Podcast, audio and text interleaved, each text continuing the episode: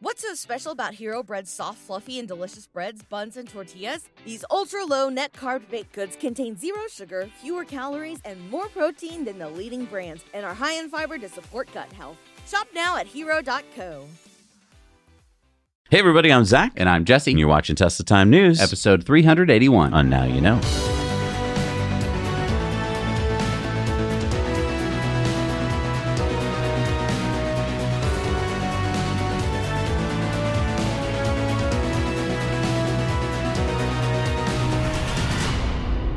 Thanks to immi for sponsoring this episode.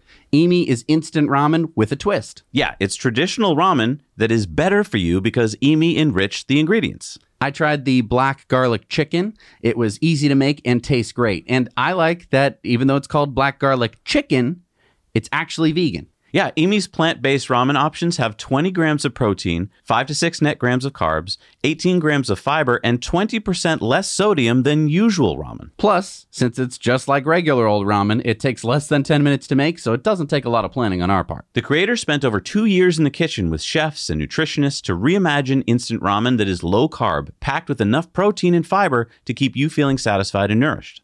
Try some of the best selling flavors, including spicy beef, black garlic chicken, and tom yum shrimp. It's so simple to make, great tasting, and better for you. Plus, you get free US shipping on orders over $50. Use our code below to try a healthier alternative. Taste immi ramen for yourself. Merry Christmas and happy holidays to everyone. We're bringing you this special Christmas edition of Tesla Time News with a bunch of treats. We've got fan favorites from this past year, and this just happened. Zach and I were lucky enough to get an interview with Elon Musk's biographer, Walter Isaacson. So, we're going to be including some exclusive excerpts from that interview. You're not going to want to miss it. So fire up another Yuletide log in the fireplace, sit back, relax, maybe serve yourself a piece of fruitcake, and enjoy. Walter Isaacson, thank you so much for being with us today. I highly anticipated your book coming out, as Jesse can attest to. Um, I pre ordered it. I thoroughly enjoyed it when I got my hands on it. In fact, um, I bought a copy for my dad.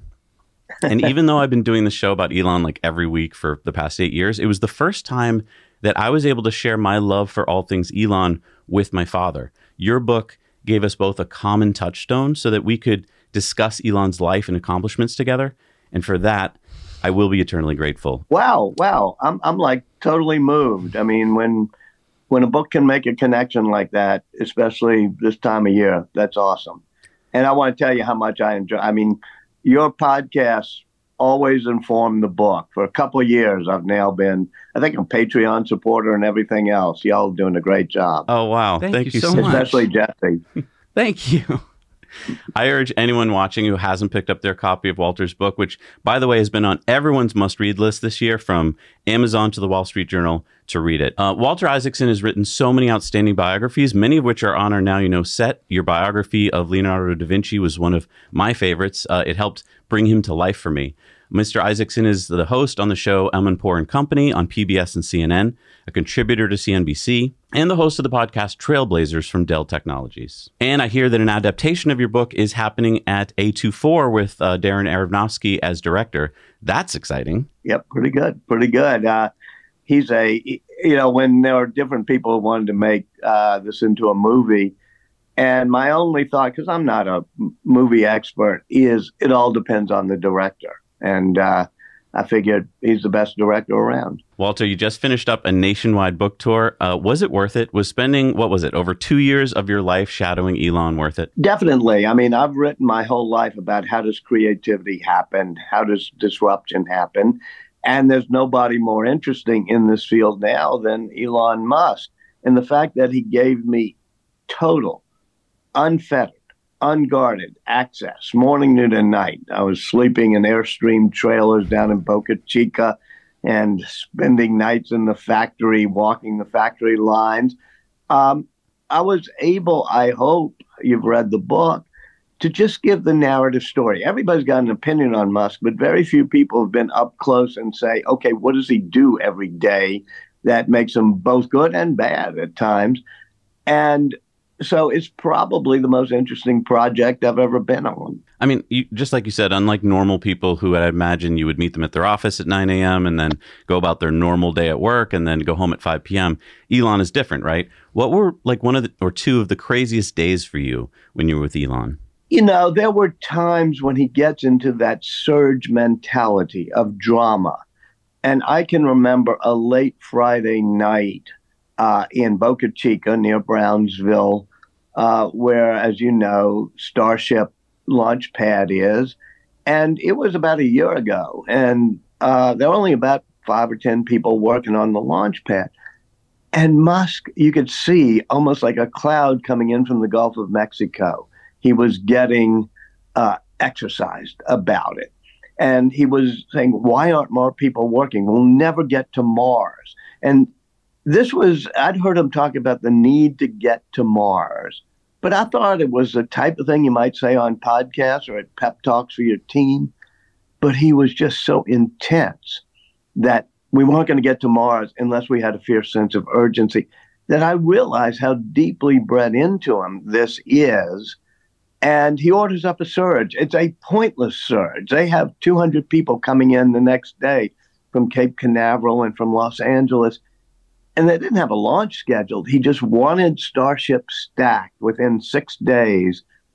And he did it again the next week when we were standing on a solar roof installation at midnight when they hadn't finished doing the solar roof in 24 hours. And he's just driving them. And so when people say, how does he succeed where Boeing or NASA or General Motors or Ford can't do it? Part of it is that fierce all in intensity. I guess that kind of leads to my next question then. Jesse and I have been following Elon for years as part of our work on the YouTube channel. So we feel like we get Elon. You obviously get him too. But when did that happen for you? Was it prior to writing the book or did it evolve as you spent time with him? Because it sounds like moments like that help you to get him even more. That's what reporting is all about spending a lot of time and then the moments accumulate. And the problem with some reporting or journalism today is they lead with the opinion. They don't lead with having spent as much time as possible covering the subject. And secondly, if you try to do a book based on 10 or 15 interviews, you're never going to get anywhere. You have to walk almost literally in the person's shoes. I can remember a year into reporting this book, other people had written. There's a Rolling Stone profile, there's uh, the good Ashley uh, Vance book about something eating away at him uh, from childhood, but he doesn't want to talk about it, they keep saying. I remember over and over again saying, Tell me about your dad. Tell me about your childhood. He goes silent, stony silent. I remember one trip, though, I say it was late at night, midnight or something. We were flying, and I said, Tell me about your dad. And he goes into that long pause he does. Not just a pause, he just goes silent. And and I outlasted him. It was four minutes. It was five minutes. That's a long time. I just stood there. And then slowly he started talking about his father, about being beaten up, about his father making him stand in front of him and calling him useless, all of these things. So that's the type of thing that you ask, how did I get my opinions of him? I try not to go into a project with opinions. I go into a project with questions. And then after a year, maybe a year and a half, the narrative begins to form. I begin to have themes and thoughts and theses. But if you go into it with a theme, a thought, a thesis, you're going to be distorting the reporting. So, I mean, a lot of what humans do the you know even what we do is is based out of fear. Elon seems almost immune to fear, like he unlocks some kind of new level in the game of being human early in his life. Um, yeah. And now he doesn't let fear stop him from being and doing what he believes is right. Why do you think that that is? I think it comes from being a risk taker. Uh, as a kid, he knew fear, or he was exposed to violence and fear and South Africa you know, tough place back in the 80s. And he, Peter Thiel, who helped found the companies that become PayPal with him, you know, said other entrepreneurs, they calculate risk. Elon embraces risk. He loves risk. Uh, and uh, Talulah, his second wife, says, when you have to shut off emotions as a kid, because he had to at times, he says, she said, you shut off fear. And when you shut off fear, you can do amazing things. Mm. Now, she also said when you shut off fear, you shut off some other emotions, sometimes empathy. Uh, but that's what this book is about. And by the way, we used to be a nation that was a little bit more fearless. We used to be a nation that took risks. Whether you came on the Mayflower or you came across the Rio Grande or you came from Eastern Europe fleeing oppression, your family knew fear and they took risks. Now we've become a nation, you know, of coddled kids and with more regulators than risk takers. You know, more referees and guardrail makers and lawyers who say you can't do that because this rule and regulation or be a bad idea to do something than people willing to innovate and disrupt. So part of what this book is about is overcoming fears and taking risks. There's a picture in the book I think Talulah gave me uh, of the 40th birthday party, and I'm sure you've seen in the book. He's there, spread eagle, uh, against a target with a pink balloon right in his crotch between his legs, and there's a knife thrower, and it's a blind knife thrower. Now, there's no there's no upside to taking that risk. And you know, you think about it a bit, there's a downside to taking that risk. And yet Elon's there and lets the blind knife thrower pop the pink balloon between his legs. I remember when I saw that picture, I was like, thank God that was in the past. yeah. Walter, thank you so much for your time. We really, I got to urge everyone out there, if you haven't gotten the book already, it's a perfect holiday gift for somebody, perfect for your own uh, stocking. Um, so go out there and get it right away. Thank you so much, Walter. Hey, good to see you, Jesse. Good to see you, Zach. That was so much fun getting to talk with Walter Isaacson about his amazing biography. Just the research alone took him over two years of being with Elon. If you'd like to see our entire interview, head over to Patreon. Yeah, there for as little as a buck a month, you can not only see our entire interview, but get our Patreon bonus stories. And yes, we have a special holiday edition of our Patreon bonus stories this week. So get all of that while supporting the work we do. Consider it your Christmas present to us.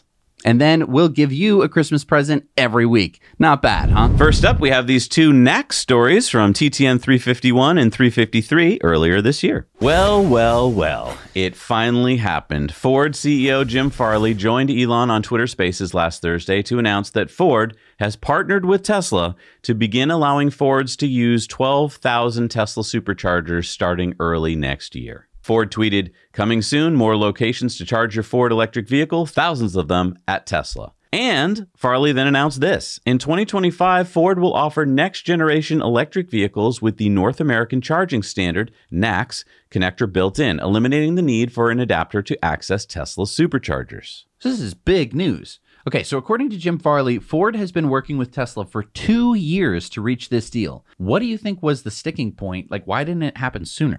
Well, two reasons. Uh, number one, first, I don't think Ford really understood how important the Tesla supercharger network was until their executives started driving EVs around.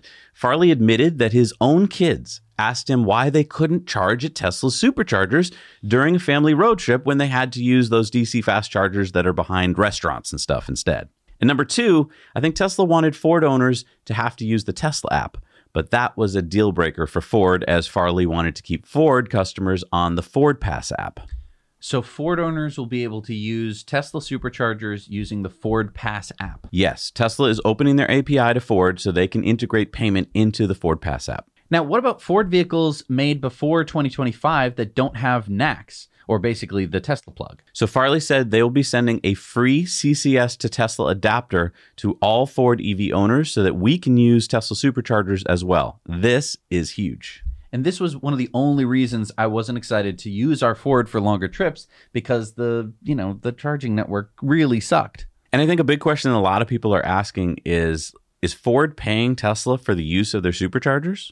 And I mean, I'd have to imagine so. You know, Tesla probably put out there, hey, you know, the first company to sign a deal with us is going to get a substantial price break because this just about cinches that every other automaker is going to have to follow. But then here's my question they're going to have this adapter ready that they're going to send out to all Ford EV customers, which sounds amazing until you realize they didn't actually sell that many Ford EVs. Right. Which is fine. I mean, it, but really good for Ford. That's a really awesome thing to do. But this means that Tesla doesn't have to do Magic Dock, which would have been expensive, right? Ford is footing the bill for an adapter for people like us who bought a Ford F 150 Lightning. And then in 2025, Ford vehicles are going to have Tesla plug. Yeah, Farley talked about this on CNBC. He kind of used Elon's own words. He said the CCS standard, even though it's cool and all, he said it was designed by a committee, which is Elon has said many times. I mean, it's not as good a format as NACS. It's not as small, it's not as robust. If you drop it, it's more likely to break. But my question is, in their announcement, Ford said that they already have 10,000 DC fast chargers on their network. And I was like, well, I know they're not Ford chargers, but like what other networks add up to 10,000 fast chargers? Whatever. It doesn't doesn't really matter. I mean, we, we just went on a trip down to New York and it was like, hmm, where do I want to stop? Yep. It wasn't like, okay, here's the I mean, we were thinking of taking the Rivian down to New York because it would have been fun, but there's like two chargers on the way down. It would have been versus, so stressful. There's like 25 superchargers on the way. And this is why I think it really did take Ford executives driving their own vehicles to figure this out. I think they had no real world experience. I mean, yeah, they probably hopped into an EV on campus and drove, you know, a mile down the road, but I don't think they ever actually used it like a real person would with their families when they didn't have their assistants with them to be like, oh, uh, take a left here and we'll have it all ready for you, sir. But this is huge news. Yes, this is. is huge news. We've Yeah. been talking about this for years now. Now, this means that basically every other car company is going to have to follow Yes, Ford, they are. and they're going to have to adopt the Tesla Supercharger network because, of course, they are. There is no way that people are going to buy EVs if they do not have a good charging network. Well, and you brought up a good point earlier. I don't know if Tesla's going to have to put Magic Dock at all their stations because if enough cars switch over to NACS and that becomes the standard,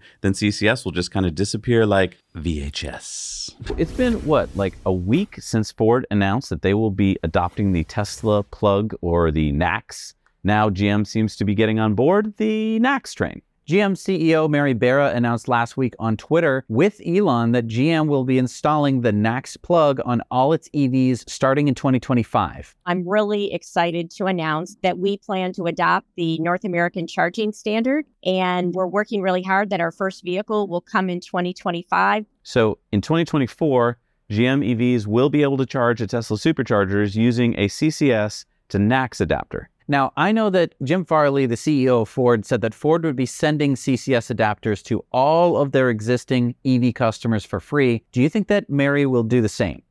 I don't think that Mary Barra knows what a CCS to NACS adapter is. No, honestly, I mean, I think that this was a rush job. I think that basically they heard about the Ford announcement, and I think one of the board members called up Mary, or maybe all of them, and were like, Mary, what the hell are we doing over here, GM? What the hell is this show? Mary, we need to get on those knacks right away. Yes, snacks. We have plenty of snacks. Don't worry. If you look under the cupboards in the hall, we have plenty of snacks.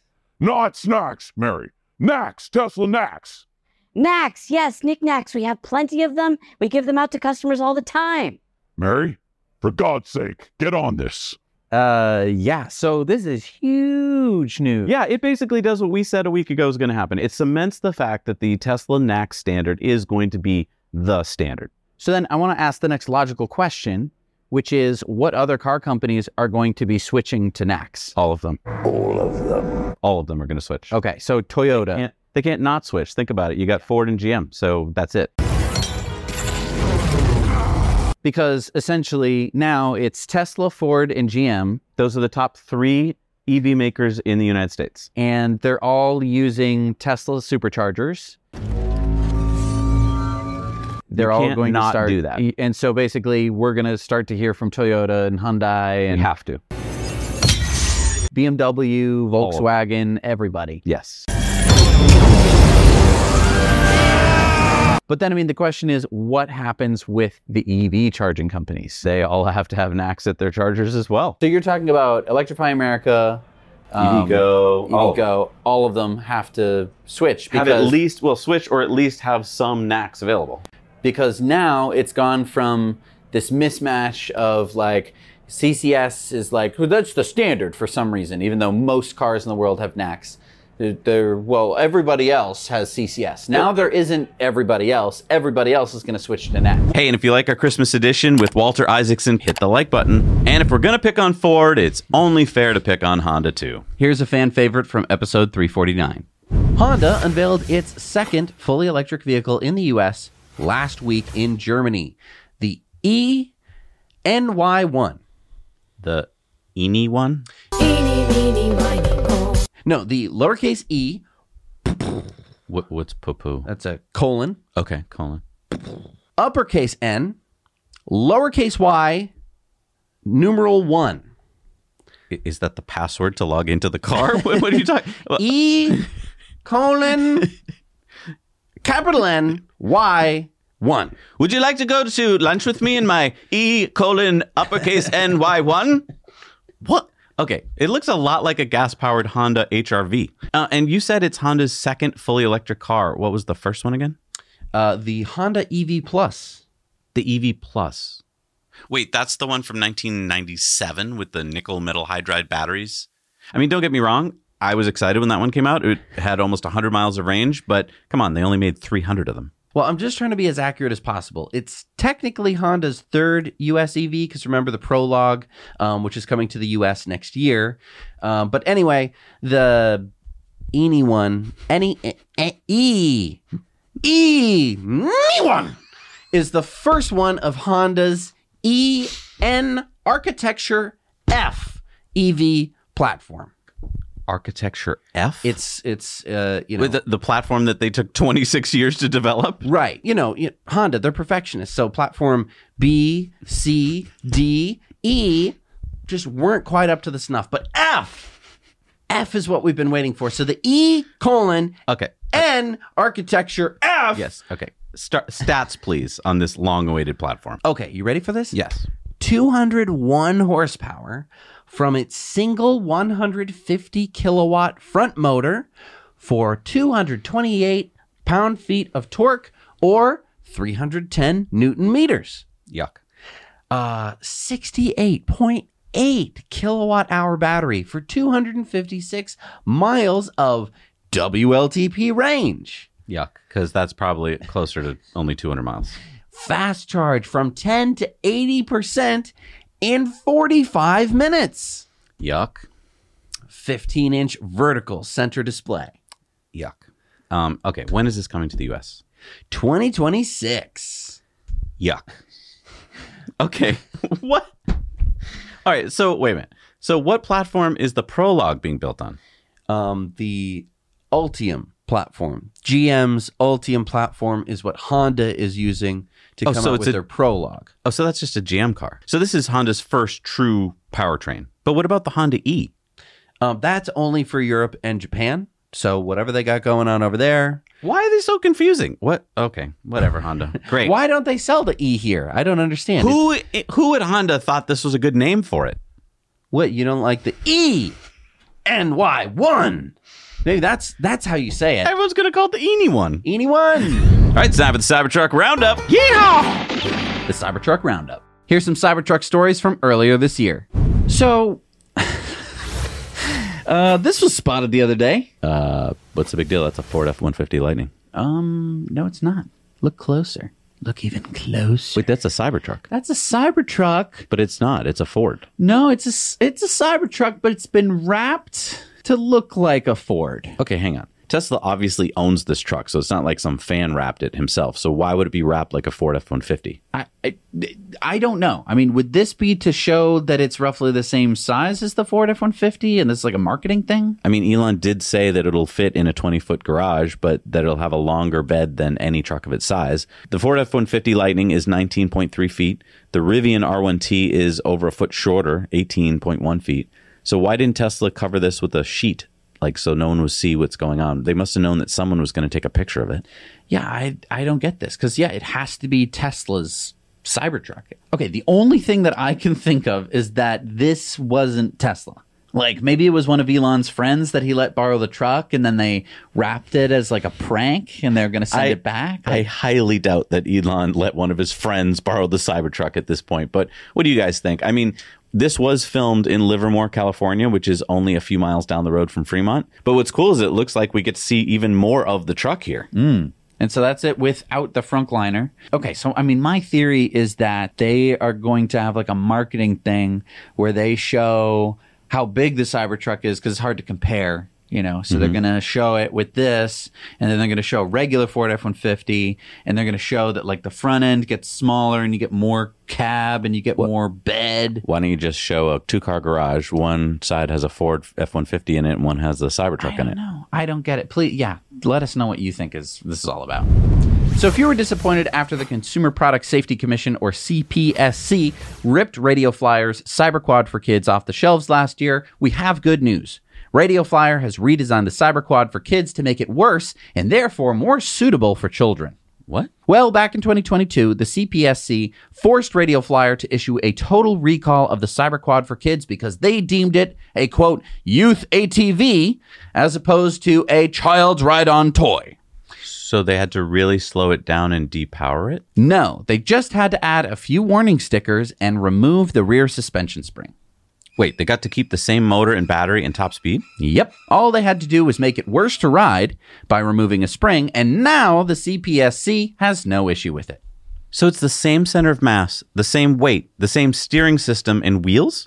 Now it's just a little worse. And because of that, it's safer for your children, according to the CSPC. Okay, wait. So Tesla can now sell it?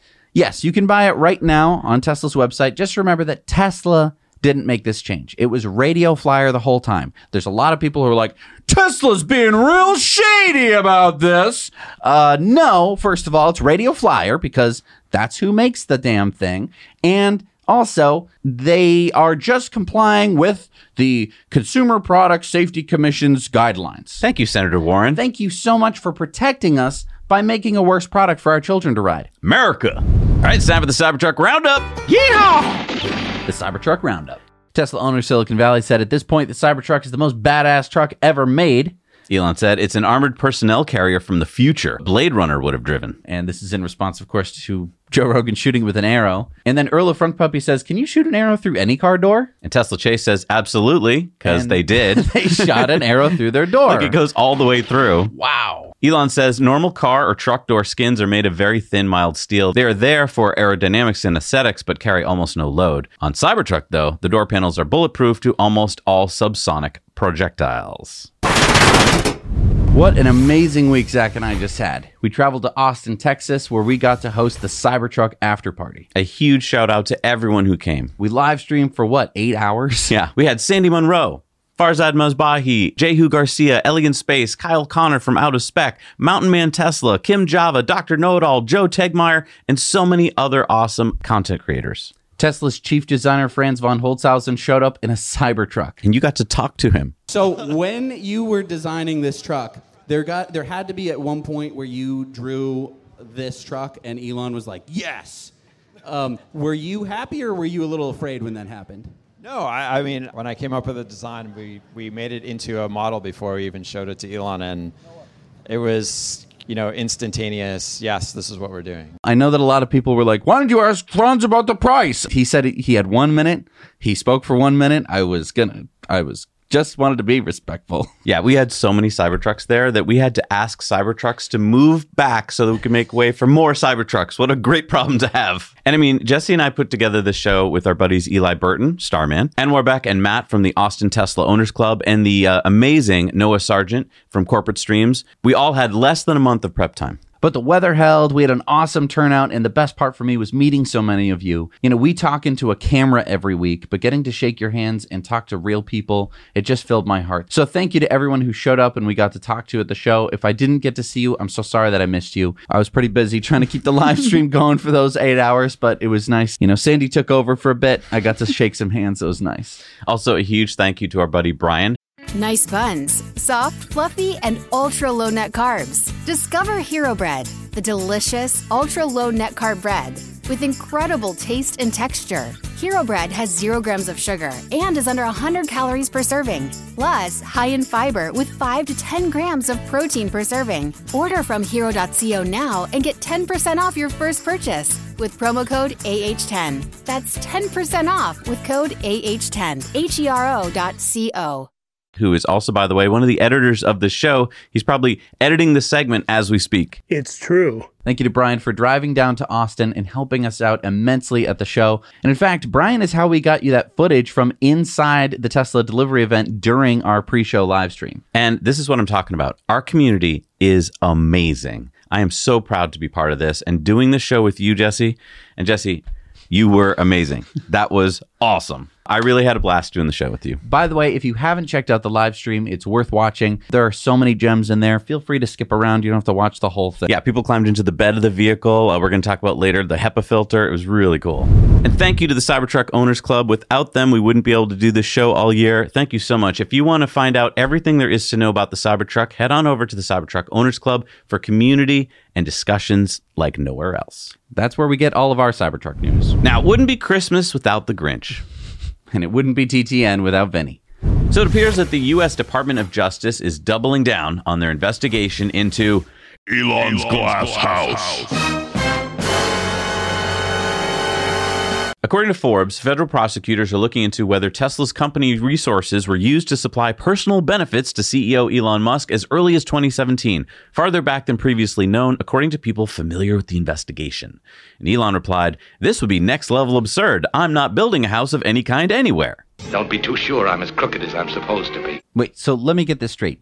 The Department of Justice is a federal government agency whose job is to protect civil rights, protect the integrity of the nation's antitrust and bankruptcy systems, and uphold the rule of law. So you're telling me that the DOJ, led by Attorney General Merrick Garland, who was appointed by President Biden in 2021, is investigating whether the richest person in the world got some special deals on some glass through his connections with Tesla and that he was going to build into his house. Uh huh.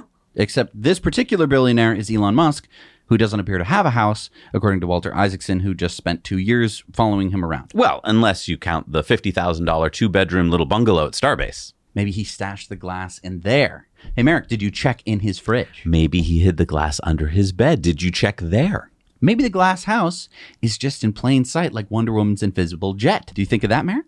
I think this is going to blow back on the Biden administration big time. I, I just don't see why they're doing this. This is this seems incredibly political. Oh, but um, here with a guest editorial on this topic is our very own Vinny Bamboozolini. Hey folks, Vinny Bamboozolini here, your trusted automotive advisor and expert on all things related to federal investigations. Now you two bozos are defending this guy, but you know what? I hope the DOJ catches Mr. Tesla red-handed, carrying all that glass he got through all his connections. He's probably in the trunk of his Model X. That's where I'd put it if I had to hide something, which I don't. This billionaire should have to pay for what he's done. How dare he get glass at a discount for a house he doesn't even have? How dare you not have a mansion, Mr. Tesla? What kind of billionaire are you anyway with the 375 square foot house? That's smaller than most billionaires' slipper closets. You're giving billionaires a bad name, and I hope the other billionaires don't let you in their club with their secret billionaire handshakes, because you are not the kind of billionaire I want representing us Americans. And another thing, I shouldn't be telling you this, because it's basically free advice on how to avoid the feds. But Mr. Musk, I hear you got like five smartphones. You gotta ditch them, throw them in a lake. Here's what you do when you want to call your glass connection find a payphone somewhere in town. Make sure you're not followed, and always speak in code. Like replace the word glass with milkshake, and the word money with french fries. So it goes something like this I'm waiting on my milkshake. When are you gonna have that delivered? I already gave you the french fries.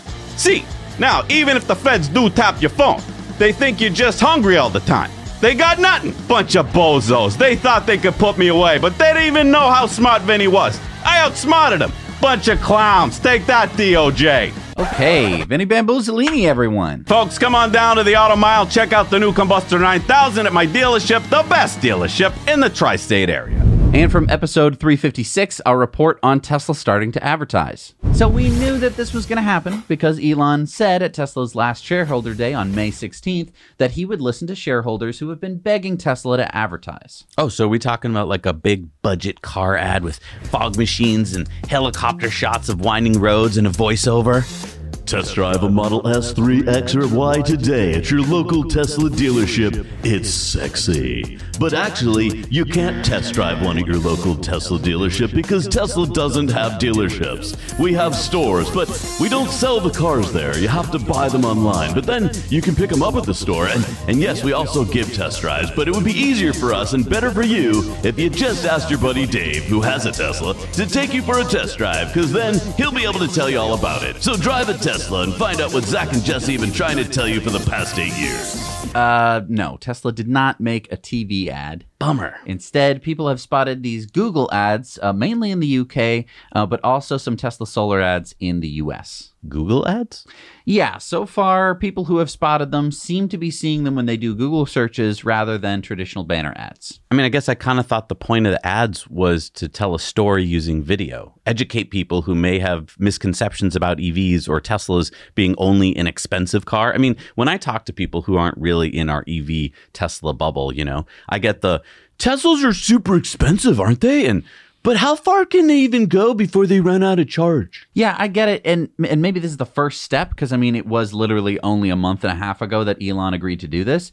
Um, it takes time to put together ad campaigns, and and running these Google ads will at least give Tesla data about what people are searching for and how effective certain ads are. I mean the ads do say things like experience Tesla, long range vehicles with ultra fast charging, explore pricing, browse our online inventory. Yeah, and I hope you're right. I, I can't believe I'm saying this that I want Tesla to make kind of traditional TV style ads because I mean, for the longest time, I've been saying I don't think Tesla should advertise. But I think if they are going to do this, and this is a nuance point here, but people don't know what they don't know. I mean, that's why our channel is called Now You Know, in fact. Hey, that's the name of the show. So, traditional TV style ads, when done right, create a meme that sticks in people's heads and it's sticky and it gets passed to other people. I mean, take a look at this. The reason why the Where's the Beef commercial from the 1980s is still a cultural reference is because those three words helped Wendy's raise sales by 31% following the campaign.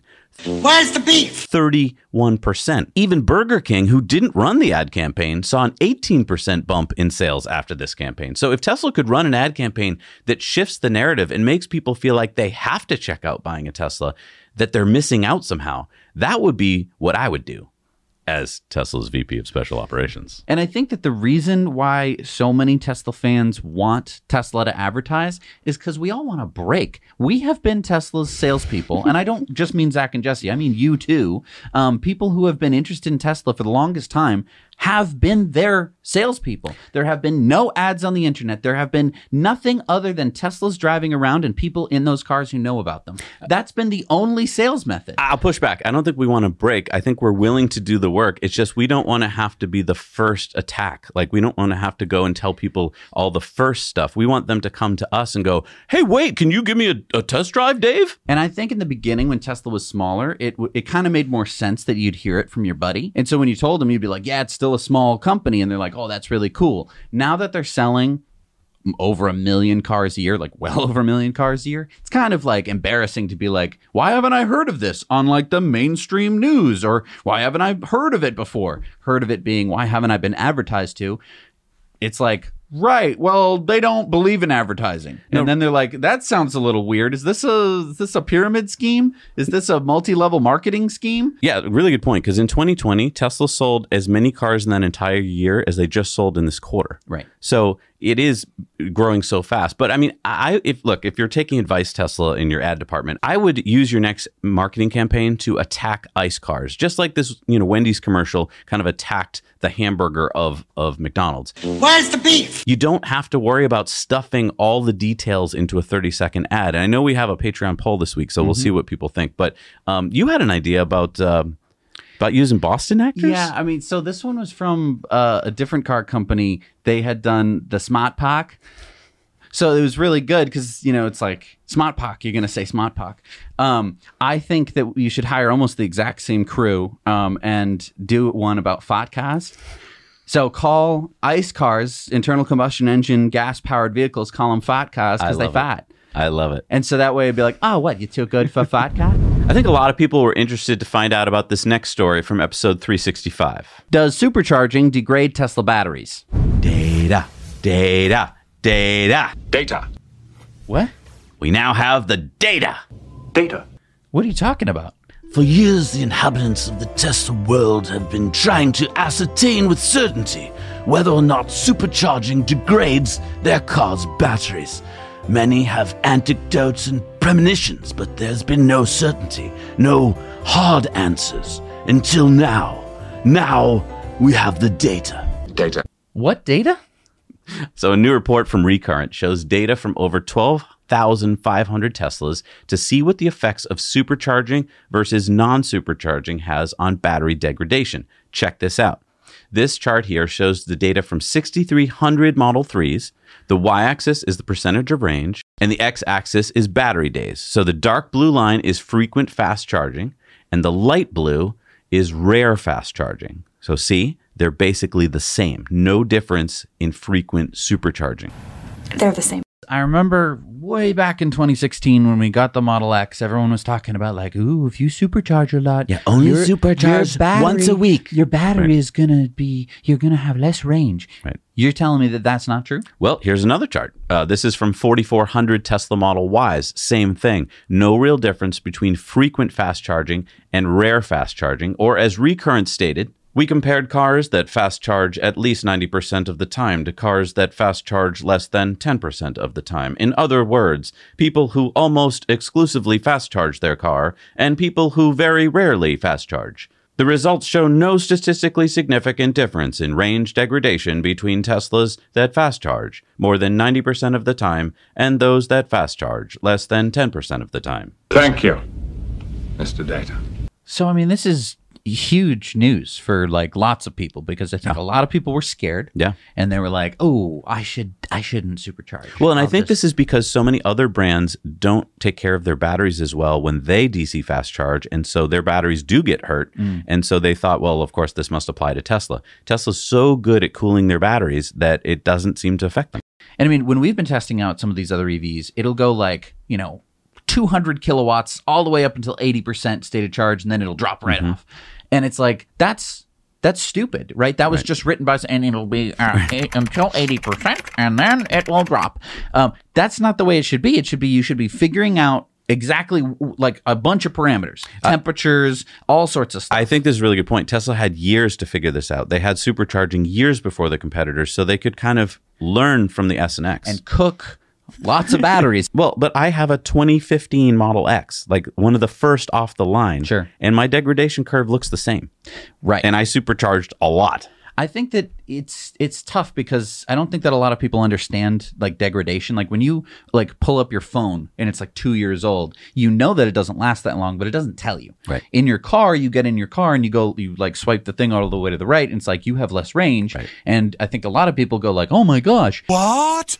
But that's going to be normal for anything that's battery powered, and it's true of uh, gas cars as well because they get less efficient as stuff starts to wear out. And what's kind of cool is the new LFP batteries lets you charge up to full without really having any effect on degradation. Yeah. Um, but I mean, this chart is just super exciting. Yeah. And you can't pick on Ford, Honda, and GM and leave VW out in the cold. From episode 338, come on in, VW, and warm yourself by the Tesla Time Fire for a little roast. And while Tesla is busy building new gigafactories around the world, patenting new metals for Cybertruck, and opening its global headquarters in Palo Alto, California, I thought it'd be a good idea to check in on VW and see what they're working on. Okay, so let me see here.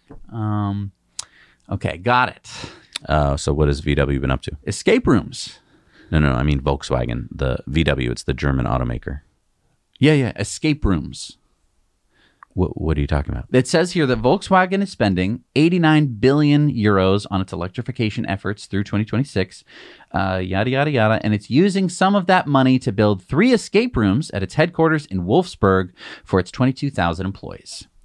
Why would they build escape rooms? No, no, not just any escape rooms, Zach. These are three emotion rooms. Each should take employees 20 minutes to complete for an hour long experience. In the first room, employees get information about the history of EVs as far back as the 1800s. The second room has to do with the history of the Wolfsburg plant. And the third room teaches about the future of EVs. So, the third room is just full of Teslas? I'm sure it's not, but I how do you make it an escape room? Is it do you just have to watch I'm guessing it's not Find fun. the charge port. Yeah, I'm, I doubt it's going to be like, okay, I found the number. You have to. It's the coordinates on the map. Who was the worst CEO we've ever had? Was it Herbert Diess? That's what VW would say.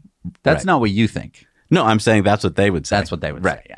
Uh, VW employees will be split up into teams of four, who will then have to use their wits and skills to find clues, crack codes, and solve puzzles and riddles to move on to the next room. Gunnar Kilian, head of HR, says this is one building block in the process of bringing the workers into the world of e mobility.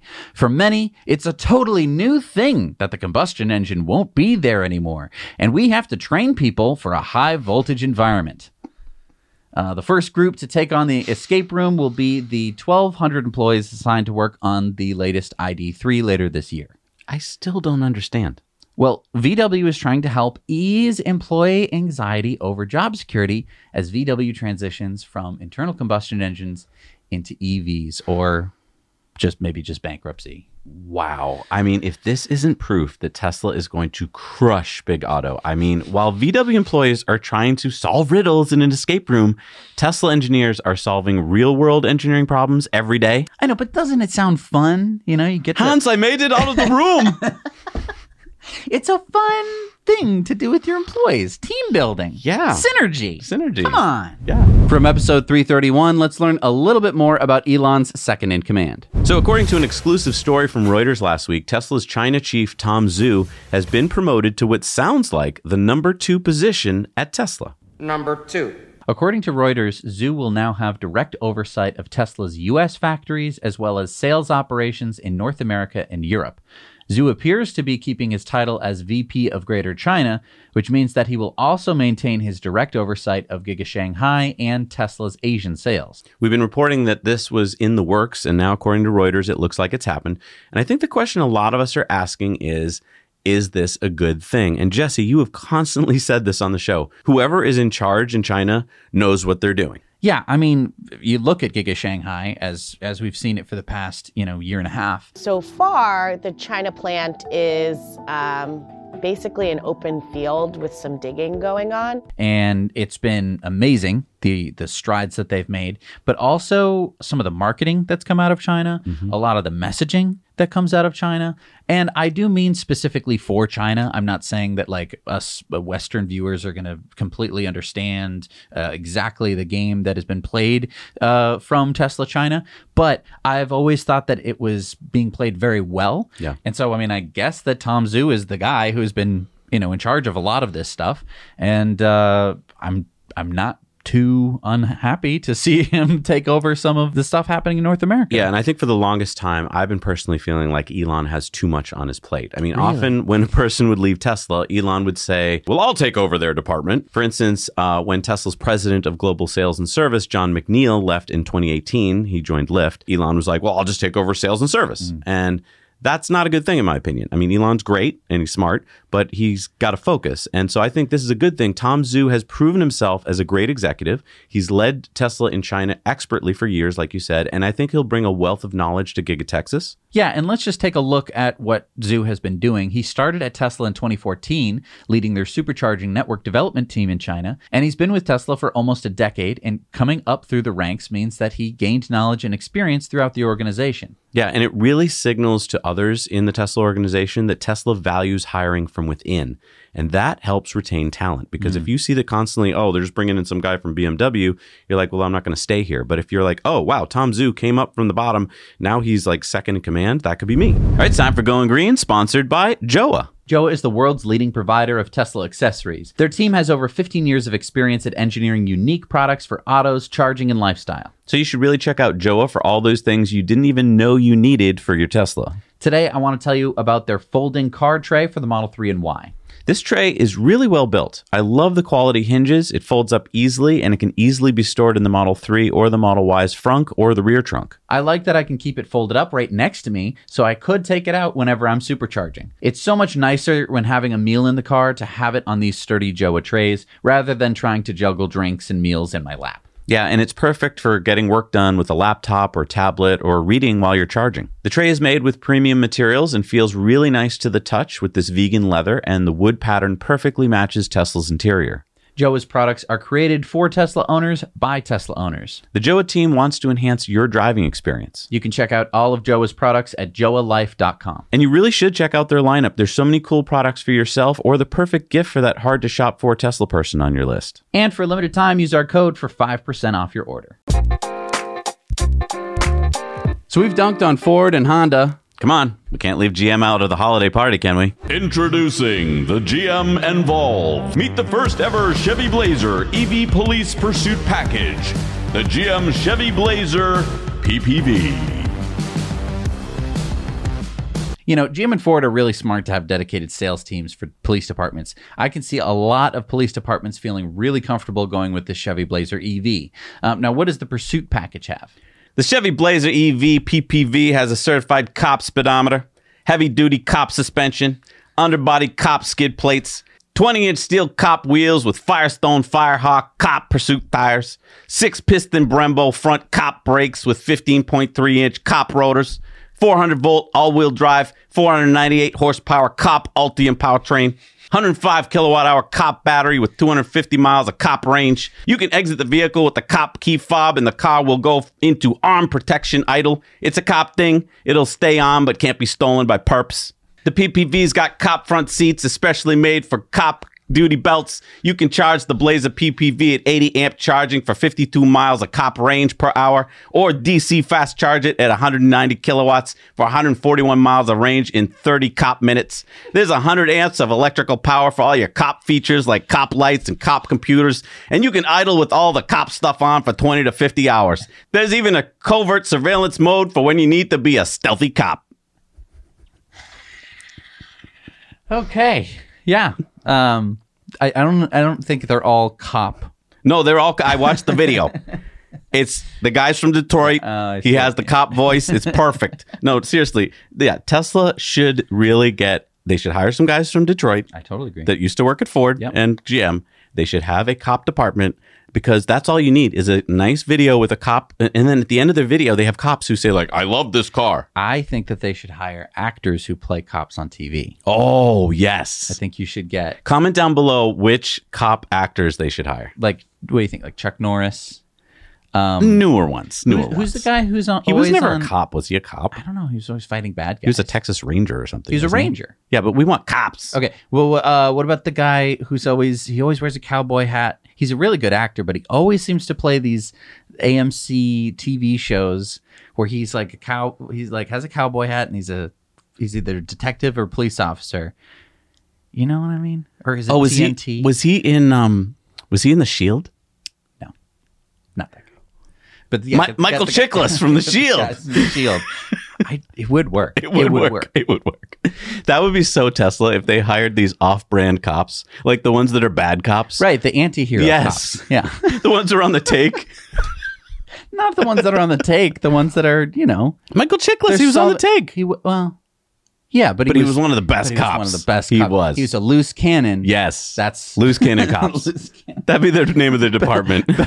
Beverly Hill Cop. Like, All right, it's time for our video contributor stories. Remember, we need your stories. Send them to us two minutes or less. Shoot them in landscape with good audio and no music, and send them to hello at nowyouknowchannel.com. What do we got this week, Jess? Somi sent us this story about one of the cheapest superchargers in North America. arrived at the Delta Supercharger. Uh, the last session paid was six dollars and eight cents US in Everett, and that gave me 22% charge in my battery. So this, we're gonna see, um, I think, a big difference here, uh, because if we look at the, oh man, where is it? It's not popping up. Yes, it is. There it is. We're looking at 10 cents Canadian per kilowatt hour for those in America, that's seven cents per kilowatt hour. Let's do this.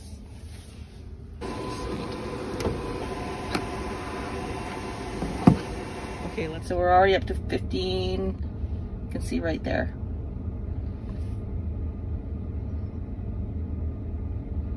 Okay, let's see how this goes. 10 cents per kilowatt hour, that's crazy. So I am back from just like, I had to use the bathroom and uh, grab some food. And uh, let's see how, where we're at right now. So $4.15, 16 cents. And we're already at 62%. So we're gonna stay here right until 80%. And uh, I'm thinking that's not gonna go much higher. My goodness, that's cheap. Wow. Didn't, oh, we're done. 80%. Let's see how much. $5.57. Come on, that's crazy. For the US equivalent, uh, subtract approximately 30%. So that probably comes out to just over $4 US to charge from 12% to 80%. Telling you, best kept secret. Best kept Tesla, Tesla charging secret in the lower mainland. Well, it's not a secret anymore, Somi. The Delta British Columbia supercharger, folks. And if it's entirely packed, it's all Somi's fault. Just kidding, Somi. Thank you for the money saving tip. All right, now it's time for our Patreon bonus story. So, again, head on over there, see Walter Isaacson's full interview that we just did with him. I mean, this is exclusive. No one else has this. Also, our Patreon bonus stories this week, all for as little as a buck a month. We'll see you there.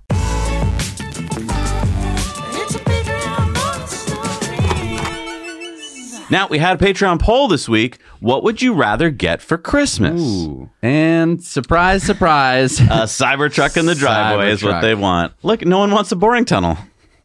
No. Because then everyone would be using it to your house. Thank you so much, everybody, for watching. It's been a wonderful year. Ha- I hope you guys have a great holiday season. Wait, what's this?